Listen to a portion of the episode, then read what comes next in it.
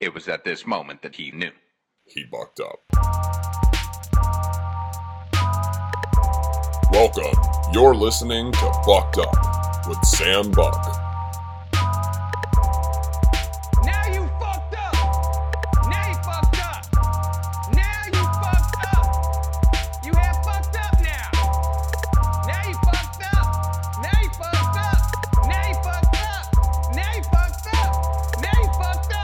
Welcome to Bucked Up, Patrick DePaul. Hey, thank you so much for having me, Sam Buck. Of course. You are one of my favorite comedians that I've met post-quarantine, and I'm happy to have you on. You're the first guest in the Bucked Up home studio. Hell yeah. It's kind of DIY, but we really have, for 2 weeks, we haven't had microphones. Can they see the fine china in the back? It's looking better than me.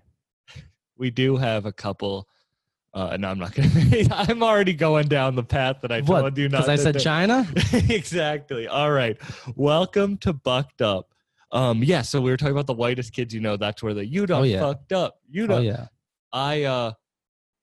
I loved Whitest Kids You Know. And when I finally got old enough to drive around, I was like, that's what improv is. Because I thought they were like an improv troupe. And then I signed up for improv. And I do love the improv group I was in. And I was in one from 16 to 18, but it's not the style of humor. I stopped because it's not the style of humor I want to do. Were they improv? Were they like a improv troupe? Or were they were just a sketch group? Yeah, I think they were just a sketch group, but I kind of saw like a bunch of dudes being silly, and I was like, that's what improv is. And then I was like, oh, wait, you have to be like kind of PG-13. Oh, yeah. Like there's no dirty improv. And gay. Yeah, you have to be... flamboyant, at least, to be improv. You have to have no shame and be able to like hit high points and like with your voice and stuff. So I think that's funny. It's kind of like I feel like improv people might feel that way about stand up because they're like they're up there talking about what now? Like they, you know. I wish I could do that. That's how the improv people feel. I do love whenever I do a really personal joke and no one else laughs. You're the only person laughing in the audience. I laugh every time someone bombs. That's what I laugh at. I laugh. I never like when a good joke happens, I go, that was a good joke. That was really funny. That was well written out. I focus on like the writing. But when someone says something personal that no one laughs at and like the whole room gets uncomfortable, like, oh my God. That's where I crack the fuck up. I do too. That's hysterical. And it gets me in trouble sometimes because like it'll be a joke that's really inappropriate and like not in the way that it's like just inappropriate with nothing behind it. And I'll laugh really hard at how uncomfortable it hit. Yeah. And then it makes you look like a dick. Yeah. Like it makes you look at that racist laughing at that joke. And I'm like, wait, no, I was laughing at the guy on stage. And I'm laughing at the reaction from the crowd of how uncomfortable you all got. It's like I used to watch American Idol when it first started because there was a lot of people failing. Like I just wanted to watch bad singers. Yeah. But then like as it got on, they were like, we can't make fun of like these people are mentally challenged. Like we can't make fun of them. Yeah, so they stopped. So they stopped putting on the bad singers, and then it's not as fun anymore. I only watch. Yeah. Then it's like actual talent. It's like, oh, come on. Yeah, I'm going to wait for you to get a record deal before I listen to you. Like, I don't want to hear you sing shitty covers of Hallelujah. The only thing that came out of that was Susan Boyle. Was that? That was I think that was British Idol. Oh, okay. That's the, You're the Susan Boyle of Rhode Island comedy now. It's as uncomfortable to watch, that's for sure. That's the thing that I am very appreciative for Rhode Island comedy, but it's like, we are now Rhode Island comics not even being there because that's the only thing that's open. Like I'm originally from the Cape. Consider myself a Boston comic, but I did Worcester a lot. But now it's like Rhode Island's the only thing that's open. So you're a Rhode Island. Yeah, I'm from Mass. Done a lot of Worcester, done a lot of Boston. But for some reason, everyone looks at me as a New Hampshire comic. I don't know why that is. Oh, really? I think I just come across as like a conservative Republican man that would swing a "Don't Tread on Me" flag from my truck. But so people are just like, this kid, New Hampshire. But Rhode Island. And you always wear hiking boots. And I have a German Shepherd with me at all times. But Rhode Island has definitely been great, which way better reception to like our jokes and stuff. Our sense of humor is definitely got a way better reception down there, which like I kind of am looking at as like, maybe that's not great. because the people down here are kind of like sleazebags where they're like, we love when you go as hard as possible. Be racist. Be sexist. That's a problem. It's like when I was in Boston, I was probably one of the bluer Boston comedians, but I was still getting booked. But then when that stopped and I went to Rhode Island, it just is like the jokes only work if you're more fucked up. So when I go back, I'm going to have to, I've actually been trying to write a 7-minute clean set. Yeah. But it's hard to write for me, at least. It's really, yeah. I was like pitching, I was pitching my family, my clean material recently, like my old clean material. I was revisiting it and I was like, everything I was saying, I was like, oh, this isn't even clean. This was like as clean as I can get, but I'm still like talking about Blumpkins and talking about like cuck porn and stuff. So it's like, yeah. I was like, my dodgeball joke I could do in a clean. And I was like, oh, wait, no, there's school shooter. That's not clean. Yeah. It's like, just because it doesn't, there's not a swear doesn't mean. It's funny because, yeah, I feel like we look at it as like, we're just talking about the subject. We're not acting it out. Like, if I'm talking about Blumpkin porn, that's not offensive. If I acted it out, that's where it would become offensive. So I dropped the act out, and I'm like, whoa, the word now. Blumpkin isn't offensive. But fucking open it up for Jim Gaffigan. I played in a cafe in Londonderry, New Hampshire one time for a bunch of middle-aged women, just all like older women and their daughters, and I killed for 10 minutes. I had one of the best sets of my life. Well, you said before, so I didn't really know you before quarantine. You said you did more cleaner comedy before. Yeah, I worked in a bakery. So I had a lot of I had a tight 5 of bakery material. Which I've never heard you tell a bakery. Yeah, it stopped. I quit that job and I stopped. Which it was the best job of my life, and I just quit one day because it was getting in the way of my comedy. I felt, at least. I suck at jobs. I'm really bad at jobs. Yeah, that's a huge problem for me. But you were clean, and then when you came back, were you just like, fuck it, I'm not going to do that anymore? Or what was that decision? I guess I wasn't really that clean. I mean, a lot of people, I was one or the other. I was either incredibly clean or I was incredibly offensive. Mm-hmm. So like, well, when I worked at the bakery, I was getting good bakery material, and then I stopped working there. So then when I was telling those jokes, they felt like insincere, like, I don't work in a bakery anymore. I'm lying to you people. And I felt like that was which is kind of stupid, but it felt weird saying it like, oh, I work at a bakery. And it's like, well, I know that's not true. Well, that's how I felt. It's like, I'm honest on stage, you know?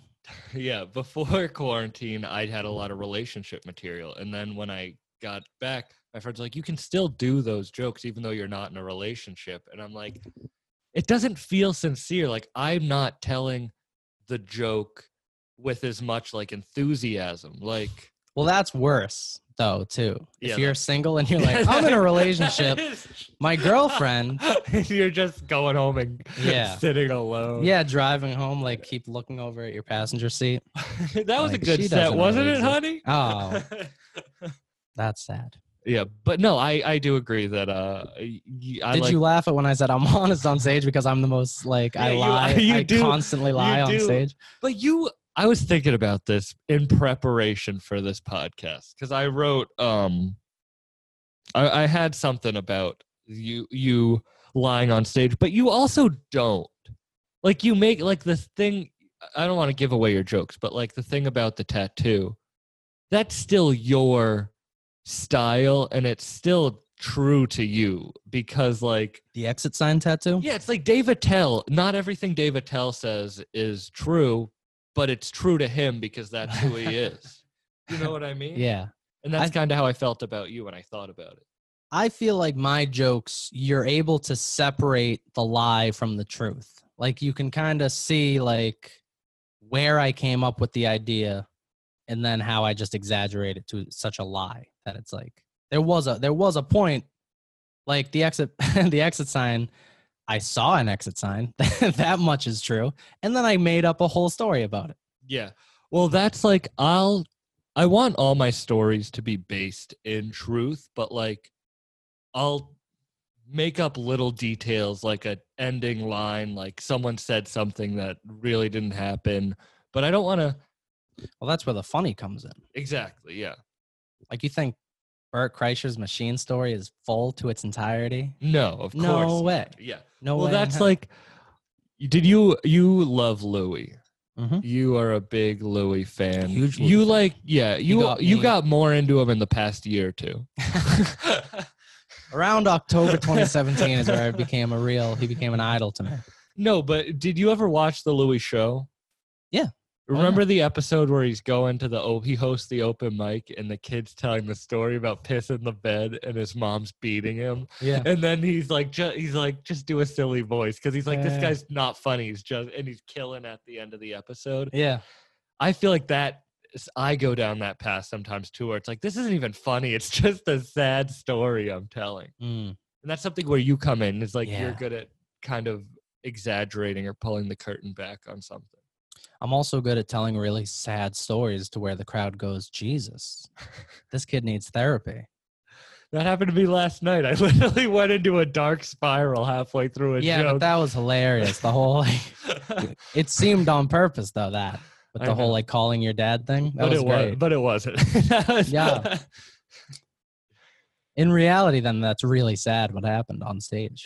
I thought it wasn't true. I thought you were just saying that as a joke. I was listening back to it and I was like, oh no, I was really sad in that moment. But from now on, I'm just going to. You never played with me, Dad.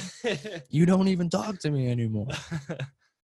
How does your family feel about your comedy or your dad? My dad loves it. That was a rude thing to say. How does your family feel about your comedy? Oh, not at all. That's a good question. Just your dad. That's a good question. I could have come from a family that I know people whose families absolutely hate their comedy, hate that they do it. Like, I won't say his exact name, but the kid who we know whose mother yelled at him to quit comedy recently. Yeah. Like, that's pretty brutal. That is brutal. But, and he wasn't even like a dark. I just felt bad. Maybe he was using mother as code word for me because I yelled at him to quit comedy a week before that. So if you come up to me and you say, I'm thinking about quitting comedy, I will tell you to quit comedy. Yeah, I don't like that. There's another older comic who says that too. And it's like, it's true. It's like, if you're thinking about quitting, why don't you should just quit? Because I've never thought about quitting. Yeah. And I can't even I always say, dark thing to say on a self-help podcast, but me quitting comedy is me killing myself. No, I can't do anything other than comedy. When before comedy, I was depressed. It's the only thing that I have. Everybody love everybody! Absolutely. Want to do.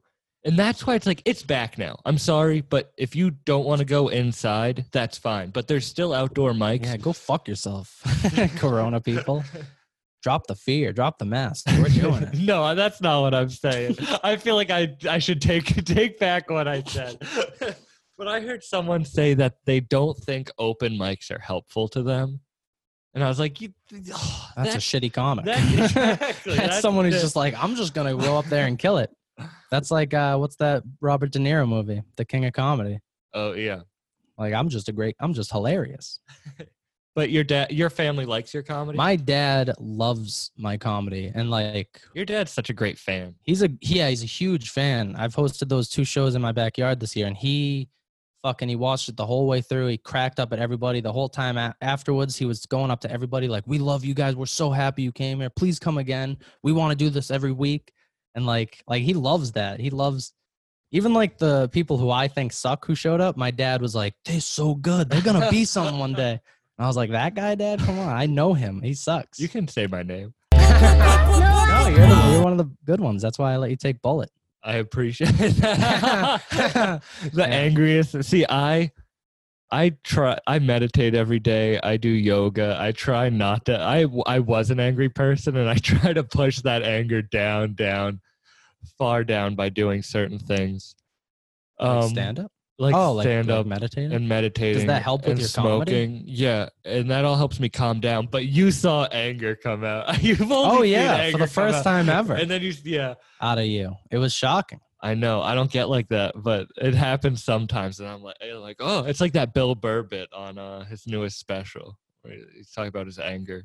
He doesn't know how to. I don't know it. You don't listen to much stand-up other than the guys you like. Yeah. I asked you, who do you listen to? You're like, I only listen to Bill Hicks and Louis. I listen to far too much Bill Hicks, and I listen to Louis, far too often. Louis only has one album on Spotify, so I just listen to it over and over again. I listened to a Bill Hicks album at your request, and then I went and did stand-up that night, and it was super unfunny, and I was like, no, he's very funny, but when you listen to him, at least for me, I started to, my bits were like his that night, and I'm not that type of person. Yeah, so you see where I'm coming from with my comedy. But his was more philosophical and all that. But like he has a joke in his Revelation special where he like, the one where he's saying like, we live in a totalitarian government who's trying to keep us in this dark. And then he stops and he goes, oh, wrong meeting. And it's like, you snap out of it. You're like, oh shit. Yeah. I forgot he's a comic. Yeah. I forgot he's here to be funny. Like that's how good his comedy was. That's how unfunny his comedy was. No, I think I've gone back and I can't write jokes like his. Of course not. But he is super funny. There's some old comics that, like, I've had friends getting screaming matches with me because I tell them I don't think George Carlin is funny. And it's just like, I like old comedians, but he's just not my cup of tea. And then I feel that way when people talk shit about Joe Rogan. I'm like, you're talking shit about Joe Rogan? You're talking shit about Joe Rogan? And then I'm like, oh, I understand when people get upset that I don't like Carlin. I used to hate Joe Rogan. And I used to think he was unfunny, and I never gave him a chance. I was always just like, he's not funny at all. He's the host of Fear Factor. And then our friend Dan Butler was like shocked by that. And he showed me like 4 CDs of his. And I didn't even know he was that good of a comic. I had no idea. He's a fantastic comic. Like one of the best for sure. Shout out Dan Butler and his podcast, The Slanted Hallway. Yeah, I want to get him on to talk about that because that shit's hell yeah, crazy. That's fucking. If you could get Alex Williams, Will Poddorf, and Dan Butler on here, I would do that. Oh man, that's a lineup right there. The fact that they've come together to make a show is incredible, and it's fucking killer stuff too. Also, Rob Costa.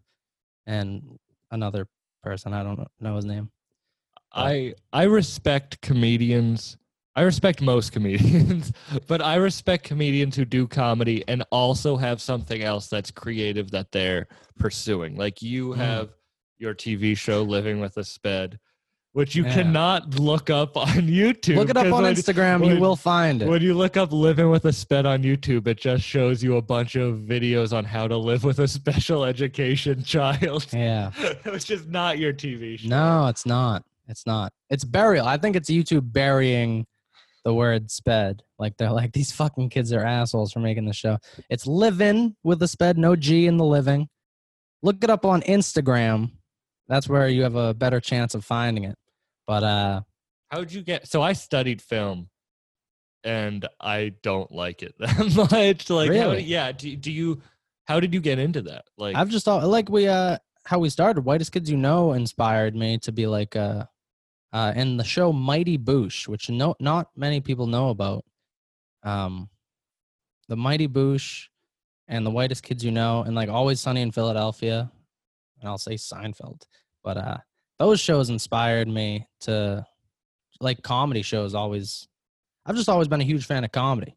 So comedy shows and stand-up comedy always just influenced me. So I've always been, and movies. I'm just a huge movie buff. So the idea of making anything was really sick to me. And then my brother and his friend drunkenly wrote the first season of Living with a Sped. And we didn't take it seriously. That's why it's called Living with a Sped. Most people are turned off by that name and they won't watch it because of that. Or they'll think it's like us just being incredibly offensive and edgelordy. But they drunkenly just wrote Living with a Sped. And then they wrote the first season out. And they came to me and my other brother and they were like, we should make this. We wrote it. And I think it would be really funny. And we did it. And by the end of the first season making it, we were like, we were having a lot of fun with it, and we were watching it, and we were like, this is fucking awesome, and like, we loved seeing ourselves on camera and stuff, so then they wrote season 2 real quick, and we just filmed season 2, and we got far too pretentious with season 2. We got, like, locations, actors, guns, and all that stuff. We were like, let's go full-fledged, because season 1 is in the same place the whole time, the same 4 people. Season 2 is, like, 10 people. 18 different locations, guns, CGI. It's like, it's a big leap. So then I came in as a writer on season 3 and we just went back to basics with like, let's just stick to comedy. Let's just keep it funny. not go pretentious with it with like drug wars and all that shit. But so season three is really, we watched season three and we're like, oh, this could actually be really good. We could actually like make something worth watching. So then we wrote season four. Season one and season two are 9 episodes each. And then season three, because I was enjoying writing so much and my brother was enjoying writing so much, we wrote 12 episodes. And then for season four, I thought, well, it's season four. What if we make 20 episodes? So it's season four, 20 episodes, 420. And then we'll release it on 420. Even though the show really has nothing to do with weed. Yeah. But, and we enjoyed writing so much and we knew it was going to be the last season. So we were like, fuck it, let's just write 20 whole episodes. So we wrote 20 episodes and we filmed it within a year and we just put it all out. The last episode came out like 3 weeks ago and yeah, we're all very proud of it, which is awesome. It's awesome to have something out there that you're like actually proud of. So I've watched the newest season four is the episodes that I've seen. Early on, was it low quality? Because yeah. Oh, yeah. When did do you direct? Like, who does the filming and the directing of it? I did most of the camera work for season four. And because there's some really good shots, especially in the finale. I was like, oh, you actually have a grasp of like, no, stop sucking my dick, Sam. Get out of here. No, but it is good. Like, it is really good. Thank you. Yeah, and I've never done any like well, no, that's not true. And I did 1 year of college and I took a film class, I guess. So I got kind of inside. I wouldn't even say that helped me out on inside. I feel like it's just, you know, you watch movies and you watch shows, you kind of get a grasp of like how to film different things. It's funny because that's just not how my mind works, and I went to school for that. Like my major's in film, and my teacher ruined my dream of film. I remember going in and being like, hey, I want to make mumblecore films, which are like the Duplass Brothers, Joe Swanberg. Like there's a Greta Thunberg? Yeah, Greta Gerwig. That's how you were after your teacher killed your dreams. And I was like, these are the type of films I want to make. And he was like, I don't like those films, so I'm just going to teach you how I... Like, he literally was like, I don't like those films, and I can't teach you how to make them. So then I would come into class with these films I worked super hard on, and he'd be like, change it. He's like, I don't listen to the lyrics and music, so you should change the song, because I like... And the whole movie was based on the lyrics to this song, so it literally like... Oh, what an asshole. Killed my dreams in filmmaking, and that's when I was like... Holy shit. Yeah, legit. And that's when I see yours, I'm like... Shit, like you fucking did it. Like you broke through. I just had my dreams. But that also shows it's not my real path. Cause like, I guess, yeah. I mean, I didn't have to go to school for it. I just was like, I can just do it. Well, yeah, you didn't go to school. You're not $30,000 in debt and you know how to do it better than I do. Well, if you just do it, I mean, you're bound to get better at it too. Like season one, we had bad cameras. None of us know how to act. So you're just kind of figuring out how to act.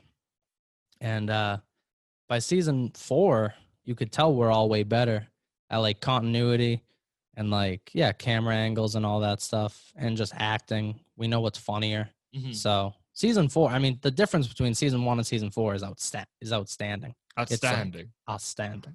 Do you like the writing part of it or do you like the directing part of it more? I love writing. But writing is incredibly hard, for sure. It's way easier to write with someone.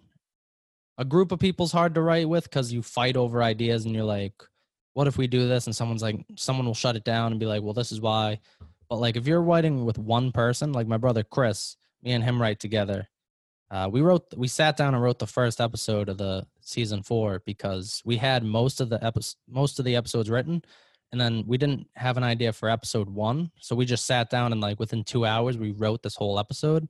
That's just like joke after joke after joke. And it's like pretty good. And when you watch it, it's like a 12-minute episode. When you watch it back, for us at least, when we watch it, we're like, wow, we sat down and just wrote this. And now it's like on the screen. Now it's like in person. It's interesting to see your writing come to life. It's cool to see. Do you sit down and write stand up? Oh yeah. I'm a super pre-written person. I need like, I'll even write like the fucking like act out parts of like, I don't know. I write out all of it. Mm-hmm. Really. Like word for word. Do you do any writing on stage or no? Yeah. I'll improv like a line or like a word or just like, yeah. Do you force yourself to write? But I'll never go up on stage and just start winging it, which is a thing I respect heavily. To mention Dan Butler again, is he's a comic who will go on stage and just write up there. Like he'll have an idea and go on stage and just start talking about it, which will make him bomb sometimes, like hardcore, where he's sitting there thinking and people are like, this isn't funny, but it's like him, you know, a fucking starting with a stone and just whittling it down. It's incredibly impressive to watch. I can't do that at all. I'm super pre-written. I started off super pre-written, and as I've gotten more into comedy, I've been writing more on stage, just going up and winging it, which is a confidence thing, but I feel like I get better bits out of it, but not as good jokes. Like my jokes are better when I sit down and write them, but my bits are better when I'm just like free, because it just seems as if it's not supposed to, you know, not coming from a place of already knowing, because you don't want to look like you're just reading a script up there. Yeah, that's 100. Well, I've tried since the beginning. I've tried incredibly hard to make it all seem like it's right off the top of my head. Like I like to have it pre-written and then say it over and over again in my room and like in the car, so that when I say it on stage, it seems like I'm like, this just happened to me, but it's like a thing that happened 3 months ago, you know, and that I mostly made up. You memorize, so when you go over your lines, you do it in your room or in your car? Yeah. Like when you're driving? Yeah. I do it when I run. When I run, I probably look like a crazy person, but I'll be like I'll run down the street and I'll be like saying my set out loud. Like a whole bit? Like I can't do that. No, I'll do like, if I have a 10-minute set that night, I will do all 10 minutes while running outside. Cause I'm like, if I can handle this, then I can handle a crowd, you know? Yeah. If that works for you. I don't think I could run at the same time of practicing my bit. When I'm running, I'm just like, I'm dying anyway, so I couldn't even focus. Yeah, I suck at running. Do you run? I know you've been doing those like 5K things. Do you run the whole way? Mm-hmm. That's crazy to me. This is how you know he doesn't listen to my podcast. So I run. I run. 3 to 5 miles a day. That's almost every day. I'd say 5 days a week, because there are days where I just have so much shit that I can't do.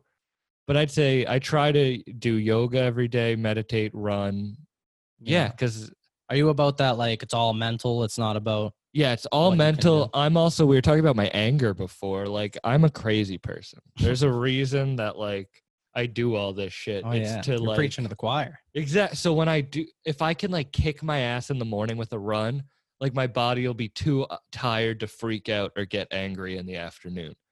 Because I know that I'll like freak at someone, or like I'll have a panic attack because I can't pick out what sweatshirt I want to wear. Like dumb shit. I just get anxious about it or whatever. But when I run, it's like it kicks the beast inside of me a little bit and tires it out. Yeah, that's good. I just jerk off. I jerk off 10 times a day. So how do you drink so much caffeine? Caffeine makes me more anxious than anything. Like, I don't know. Drink more energy drinks? Then it just started this year. I used to not drink so much caffeine, but yeah, the Bang energy drinks, it's the new heroin on the streets for sure. It's really fucking bad. Or Reign, 300 grams of caffeine. I drank an energy drink earlier that had 70 grams, and I looked at it and I was like, bitch numbers, what the fuck am I doing? This is gonna make me fall asleep. That's how I look at edibles, when people are like, I took 15 milligrams and I had a great night. I'm like, pussy. Yeah, like you got. I take 30 times that. Yeah, that night you and me went to that drive-in show, and you gave me like a 50 milligram edible. I was just gone for the night. Like you kept saying things to me, and I would just look at you like, yeah. I took 300 that night. Oh man, I couldn't talk after that. I remember I went to go see Weird Al Yankovic with my dad. It was the Boston Symphony Orchestra and Weird Al Yankovic and my dad. And I gave him a tiny piece of an edible, and he got so fucked up, and I took the rest of it. And it was maybe one, I go to a lot of concerts, but I don't know why. I'm not even a big Weird Al fan, but that was one of the best concerts I've ever been to. Hell yeah. Just fucking stoned, watching the Boston Symphony Orchestra and Al. Okay. Weird Al. I saw Weird Al. I almost said Al Christakis. Al Christakis. Weird Al Christakis. He's in his green Borat swimsuit. I'm a cum farmer. Yeah, I saw Weird Al at the Lowell Auditorium with my mother and my two brothers, and it was definitely a real good time. He puts on a good show. So you said you jerk off to get your anger out, your craziness out. Do you have other things that you do? I don't know. I mean, I'd like to say that comedy releases something in me, but I don't know if it does. Do you journal, or do you just write comedy? I just write comedy. I definitely, I don't journal at all. I just write comedy. I work out. Like I work out too. I go to the gym sometimes. No, I go to the gym a lot. I can only run a mile. That's why I'm fascinated. The fact that you can run five is crazy to me. There's this one road. I've been doing these 10-mile walks. Mm-hmm. So, I mean, maybe if 10-mile walking equals a 5-mile run, but I've been doing these 10-mile walks around my neighborhood, and there's this one road that's a mile long, and when I first was doing the walks, I would start running it, and I'd get 10% into the run, and I would immediately be on the ground hyperventilating. But now I can run the whole thing, because every time I would take the walk, I would try to run as much as I could. So I was 25%, 50%, 100%.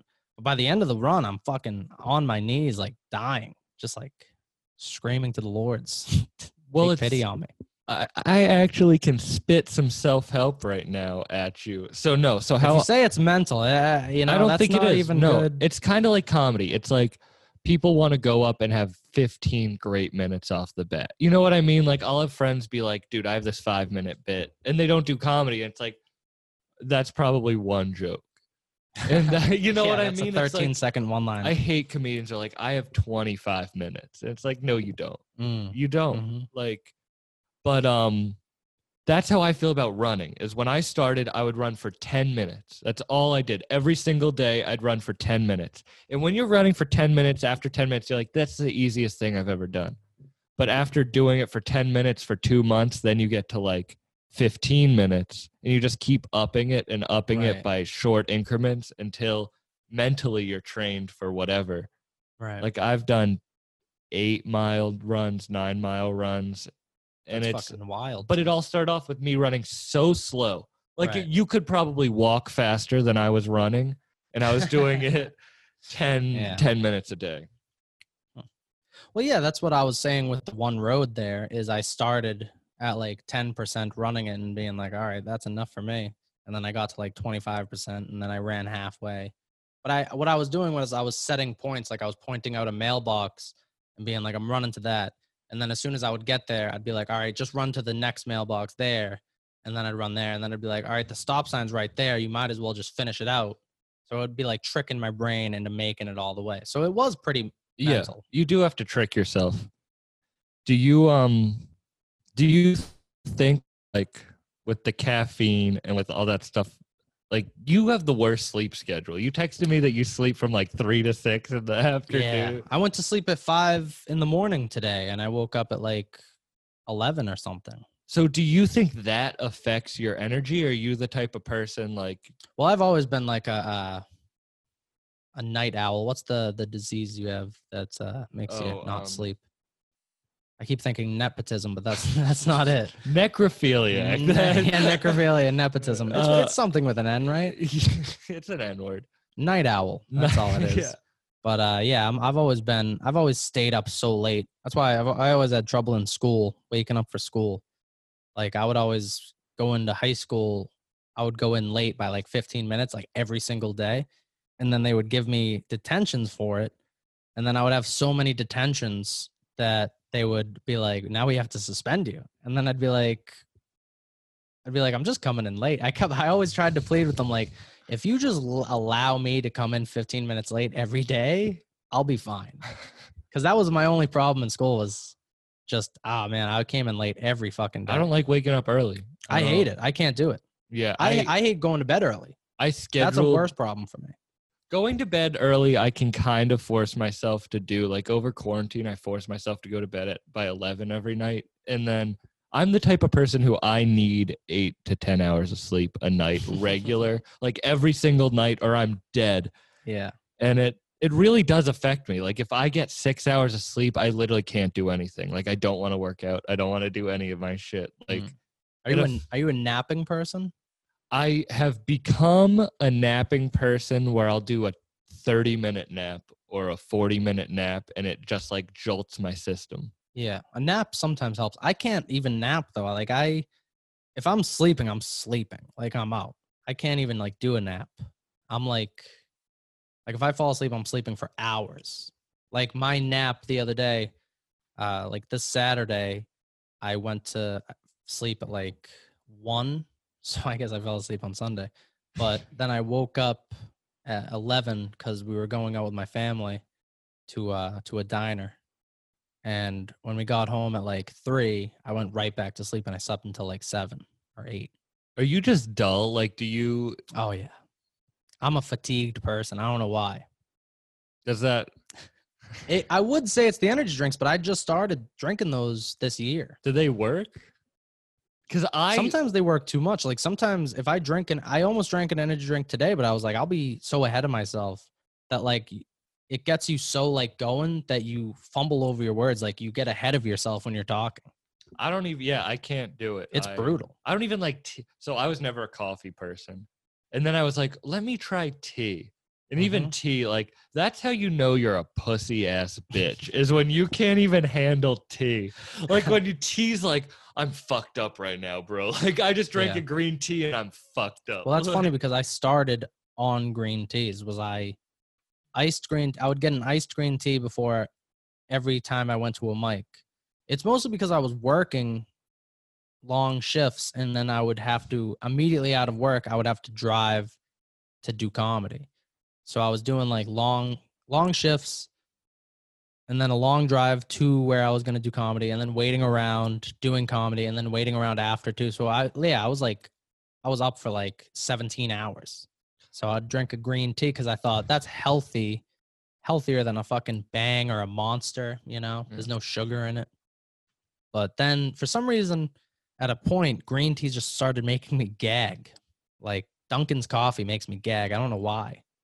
Something in Dunkin's recipes just makes me gag. Well, there's a thing in green tea called, it's the same thing that's in red wine. Just don't use the coaster. It doesn't matter. Sticking to the glass we'll fuck the table up. It's my mom's table. You think I give a fuck? It already has some holes in it over here. I know. Do you have a cat? No, I don't. Actually, we'll go back to green tea after, but I used to have a cat. When I was growing up, I had a cat, and it ran away. And then I just became super allergic to cats. Oh, really? Right now. But then, so this is a real interesting story that really isn't. Then I had super bad respiratory problems when I was a kid, but not when I was growing up. So I think it's just because they had that cat. Like it was like probably it was helping your problem. No, like it was fucking up my breathing because I was allergic to it. And then when it ran away, I was like, "Oh, you were allergic to cats." I see. That wasn't worth it. Yeah. That wasn't as interesting as you thought. I thought it was gonna be a lot better when I'm allergic to cats. I'm far too allergic to cats. Like if they touch, well, I'm not far too allergic, but when they touch me, I hive up and I lose my ability to breathe. Just like my lungs swell up, and I have. Four regular cats, but all four of them just recently had kittens. So right now in my house, I have like 23 cats. That's too many cats. It's way too many cats. Well, they're kittens. So are you going to sell them? Yeah, we're getting rid of all of them. But to the local Asian restaurant? Just putting it on Facebook, like anyone want cat? Yeah, to the local, Rick's Cafe. There was an Asian restaurant in my town that was shut down because they were serving meat that wasn't the meat that they were supposed to be selling. Oh, but they didn't say what kind of meat it was? I was told it was cats. That's what I was told. You thought it was coyotes taking the local cats. It was the... I won't say it. The Asians. That's it. Oh, that's the wrong drop. I haven't learned the drops yet. That's why that's my job, Sam. Hop off. That's my job. That's your job. You're the drop queen. Do you have a gong? Asians. Gong. I need some guests. Guests? some guests that will make me not canceled. So let me go. I didn't say it. I'm just kidding. I can still get SNL. Let me go to my questionnaire that I have. Do you read? I like that I wrote that down. I do read, not as often as I want, but I read. I have a stack of comedy books right now. Books. I have a stack of comedy books in my room right now, like Bill Hicks, Love All the People. I have that book that I'm like 80% through. I just got Charlie Chaplin's autobiography and Moe Howard's autobiography, who's the Three Stooges, Moe. Yeah. And I got Lenny Bruce, Ladies and Gentlemen. Here's Lenny Bruce, whatever. But I got it, but it never showed up. So I guess I'm never going to read that one. But and I got Enter Talking by Joan Rivers. So those are all books on my way to. Do you find your inspiration from older comedians? Oh yeah, absolutely. All the dead comics are the best ones. That's why it's cocky. In my opinion, it's cocky to say I'm going to die young as a comic, because that means you're a great comic, in my opinion. Like, if you die young as a comic, that means you were really, like, you were too good that you died young. Like, I mean, the list is outstanding of all the dead. I mean, Joan Rivers was old, though. Joan Rivers and Rodney Dangerfield were old. George Carlin was old. Dangerfield started late.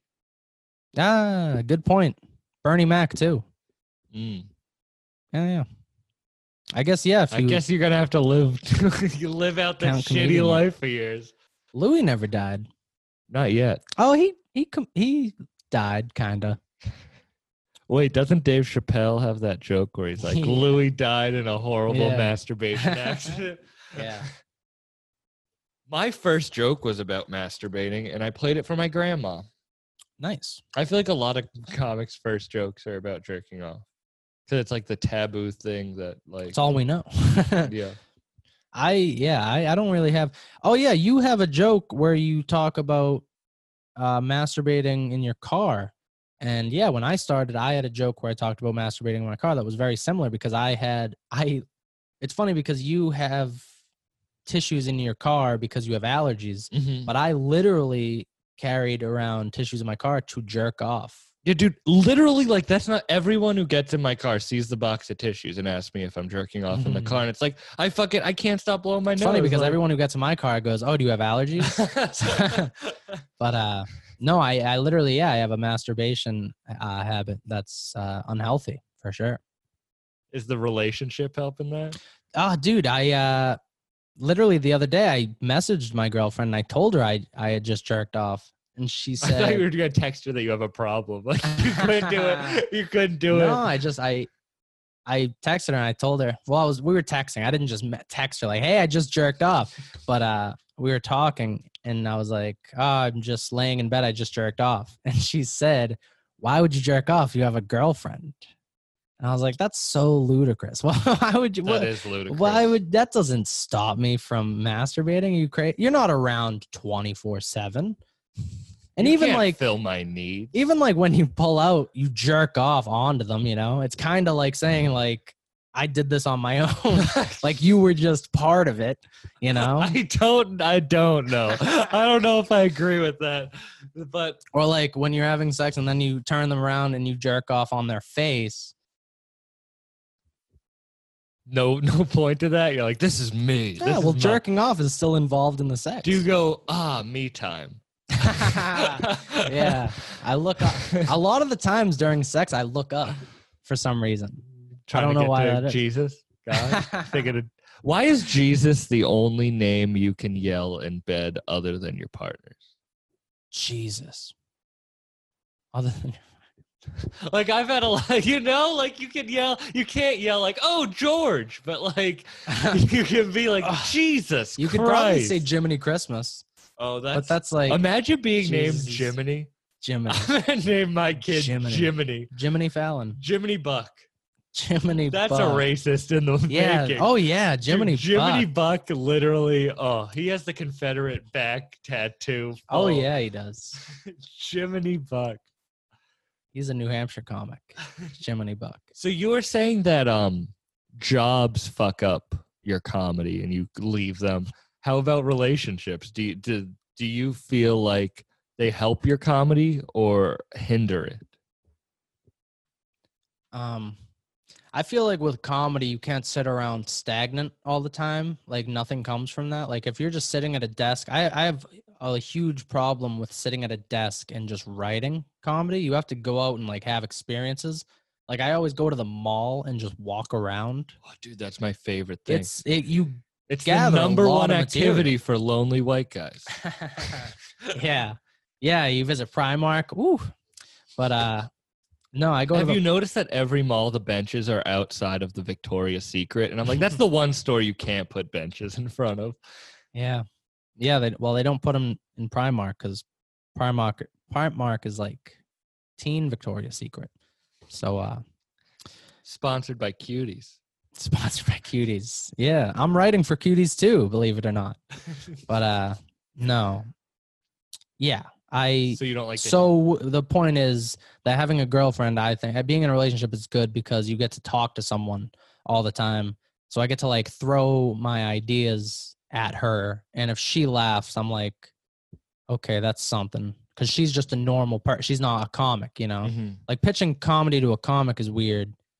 Because also, I feel like comics are just jerks, you know? They're like, if you pitch them a joke, they're like, I wouldn't say it. And it's like, okay, you're not me, though. Yeah, if you pitch a comic a joke and they say it's a good joke, they think that they can tell a joke better.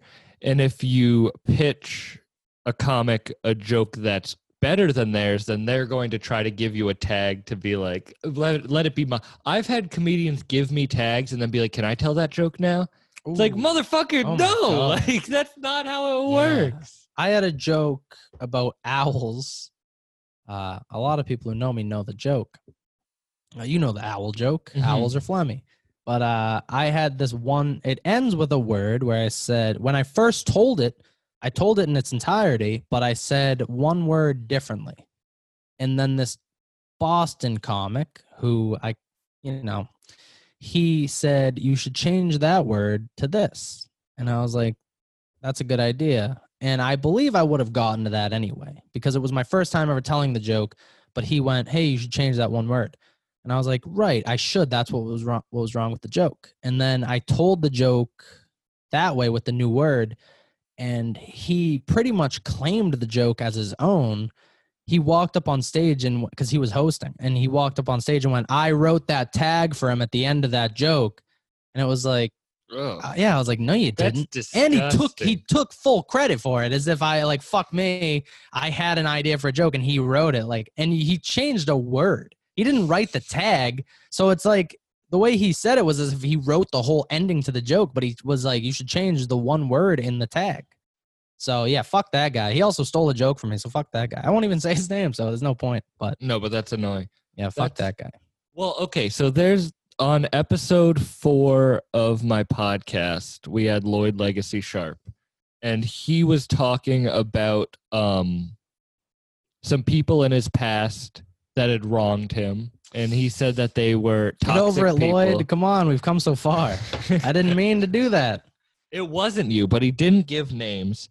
And then a couple weeks ago, there was a comment on the video from the guy he was talking about, and he never gave names. And the guy like named himself, and he was like, I am that toxic person. I was like, good. What? Oh, so that comic from Boston who hosts a mic that stole my joke and added that one word tag, you know who you are. Name yourself. Fuck you. you know what you're about. I don't, but like, why would people have problems with the guy I'm talking about, by the way? Most people know he's a mentally ill, deranged person. I think it's already clear who I'm talking about at this point. I don't. Yeah, you're not. I was trying to do the crickets. God, I still don't know. You'll figure it out. Stupid soundboard. I do need to label them, and I want to put my own drops in because these were just the pre-programmed ones. So this was a very non-self-help episode. Do you want to give anything? Is it over? It's getting to that. What self-help things do you do? Anything for yourself? No, I'm really bad at self-help. That's why I was excited because I was like, I'm gonna say all these things, and you were like, it's a self-help podcast, don't say any of that. And I was like, I told you not to say one thing. Right, but it was really a funny thing what I was gonna say. It was gonna be funny. He would have been kicked off SNL for it. We didn't even go. I'm sorry, we didn't even answer the question about you think stagnant. Like, be stagnant as a comedian is bad. So you think being in a relationship helps you as a comedian. Right. And that can go into the self-help. Well, with comedy for us, it's like, that's doing what you love. Do what you love. Don't suck corporate cock. Mm-hmm. Be comfortable not having a job. Be comfortable being homeless. Be comfortable with the fear of becoming homeless and losing everything and being alone. I think that's wicked important.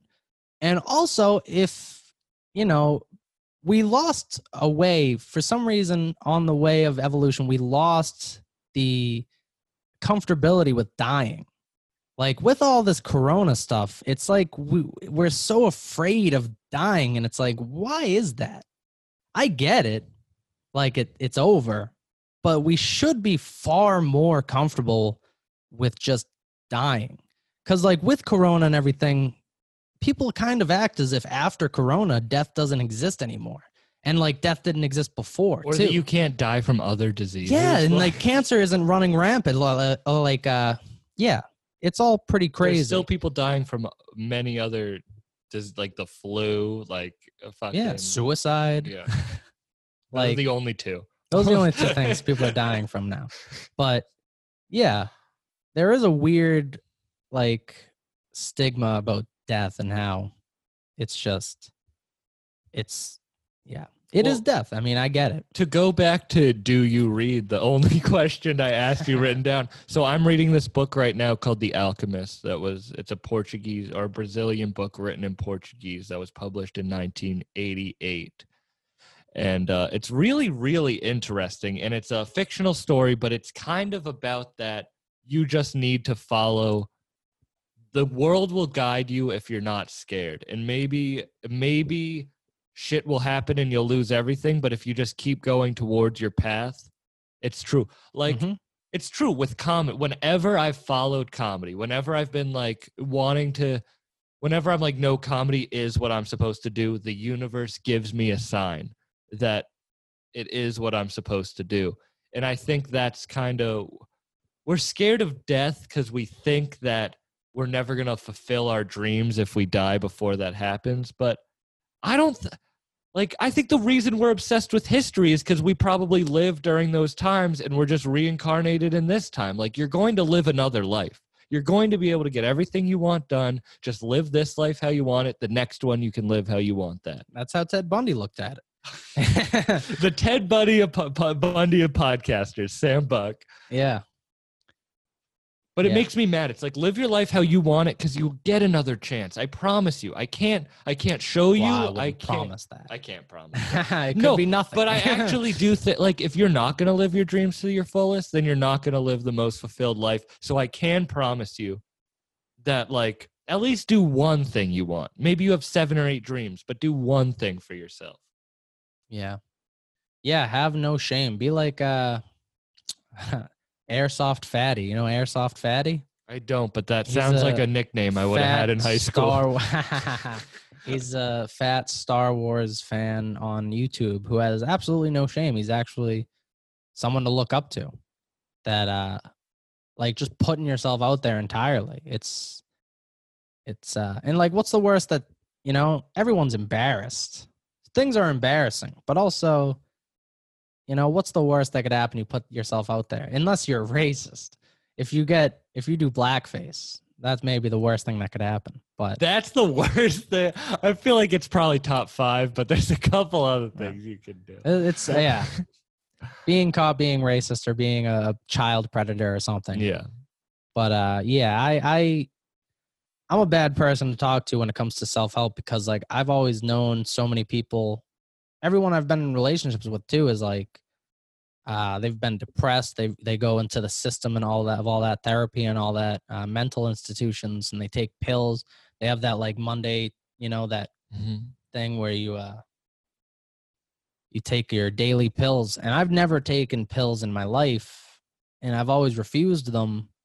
Like I was a hardcore straight edge kid when I was a teen and stuff, and like I did the X's on my, you know, CM Punk style. But did like, you? Yeah, I was like you were going to a concert. Yeah, 18, yeah. Like huge, when you were 18. Huge dork. Like I broke my knee in high school, and they gave me oxys, and I like it was like a cool thing to me to pour them down the drain. I was like, I'm straight edge. I don't take no pills, but I should have just taken them because I was in severe pain. But yeah, I am like super against the system because I feel like some people get ruined by it. I can understand where it helps for sure. It helps a lot of people. But like I've known a lot of people who are like so dependent on pills every day and saying, oh, maybe they help. See, I'm a bad person to talk to about this because I've never experienced anything like that. I've always ignored them, but I've always been told to go into therapy. I've always been told to like they wanted to put me on Ritalin when I was a kid because I had severe ADHD. But like I felt like I got through my ADHD with comedy. Like comedy helped me. And like also mushrooms severely helped me find who I was and like find out what was wrong with me. I've taken many a mushroom in my day. Just last year I took mushrooms like once a month, and which is too much. You should take it 3 times a year possibly, but mushrooms incredibly helped me in my life. And working out too, honestly. And working out and eating right. Yeah. Eating right, clears your mind. Sleeping right and not drinking so much caffeine. Just be a healthy person, yeah. Like it's these true, people have like unhealthy lifestyles, and then they go to therapy, and a therapist is like, you're fucking mentally ill. Take all these pills. Therapy was detrimental to me. It was beneficial when I got what I needed out of it, but when I was going and I didn't need it anymore, it was like I was causing my own problems to talk about, and it made me go deeper into a spiral. So I do think you do need a therapist when you have things that you need an unknown party to talk about, but it's not something that you should do every week, because then every week for an hour, you're like, what's wrong with my life? I think it's definitely 50-50 where it's like, but I also, it's definitely helpful. It's different. It's definitely helpful, people. But like, you should know what you're getting yourself into. Like a lot of people aren't going in with like a plan of like, I know what I need to talk about. I know what I need to change. You know, like some people go in and the system just fucks them. I've never gone to therapy, so I don't really know. But so that was actually a pretty good self-help rant at the end. We went on. I'm a mentally ill person. I will end on a funny. Earlier, I stated my helpful thing to say was you should be comfortable being homeless and being alone, and I stick by that. It is true. If you're comfortable with following your dream, no matter what it brings you to, then you're going to be more fulfilled than you're not. If you're not following your dream. I've had 14 jobs in my life, and I've lost them all. I'm 22 years old. I've already had 14 jobs, lost them all. I quit or I got fired and every time you lose a job, everyone like comes to you when they find out and they're like, what are you going to do? Is everything okay? You got like bills to pay. And I'm always like, nah, fuck it. I'll get a new job. Who cares? I'll figure it out. But yeah, people have like such dependency on stuff like that, or they freak out, and it's like nothing's going to help if you freak out, you know? No, you got to be present. You got to be happy. You got to be relaxed and just thinking of what you're going to do. Yeah, because there's always a path forward. You always know what you're supposed to do. If you sit and think long enough, you always know the right decision and the wrong decision. Not that you're always going to listen to it, but you always do know. And the incredible thing about comedy is there's always a stage for us, you know, even if we were like found out to be the worst people in the world, I feel like you can still go to an open mic. Like even Bill Cosby got out of prison today. He could go and do a show immediately. He's probably killing it at the prison stage. Yeah, he probably is. Like, look at Louis. Louis is still doing shows. Like Shane Gillis is selling out everywhere. Like You can cancel a comic and people will still be like, ah, go fuck yourself. He's an incredible comic. Cosby is pretty much canceled, though.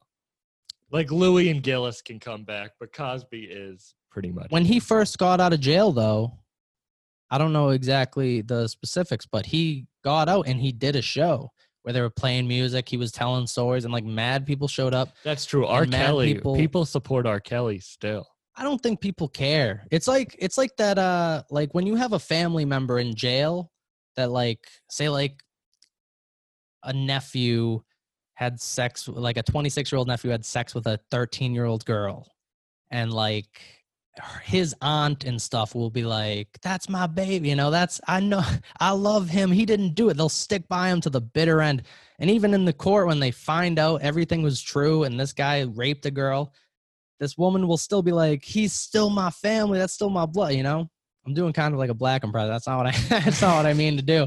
But yeah, like, it's just like people you love, you're just going to stick by them no matter what. You don't care. And on that, do you have anything you want to plug? Not really. Watch Living with a Sped on YouTube, and we're going to be doing a lot more stuff. Hopefully, we'll be doing short films soon and just little sketches. So I'm Packer Depari on Instagram and Comedy Depari on Twitter. And you can catch us at Sad Open Mics in Rhode Island. Sad Open Mics. I don't do anything. Thank you guys for listening. Please like, subscribe, share. New episodes coming every week. We actually have microphones now, and we have some pretty big guests, a lot more exciting than this fucker. Oh, yeah. This is terrible, and I apologize. No, this is great. All right. Thanks, guys. Living with a Sped. Bye.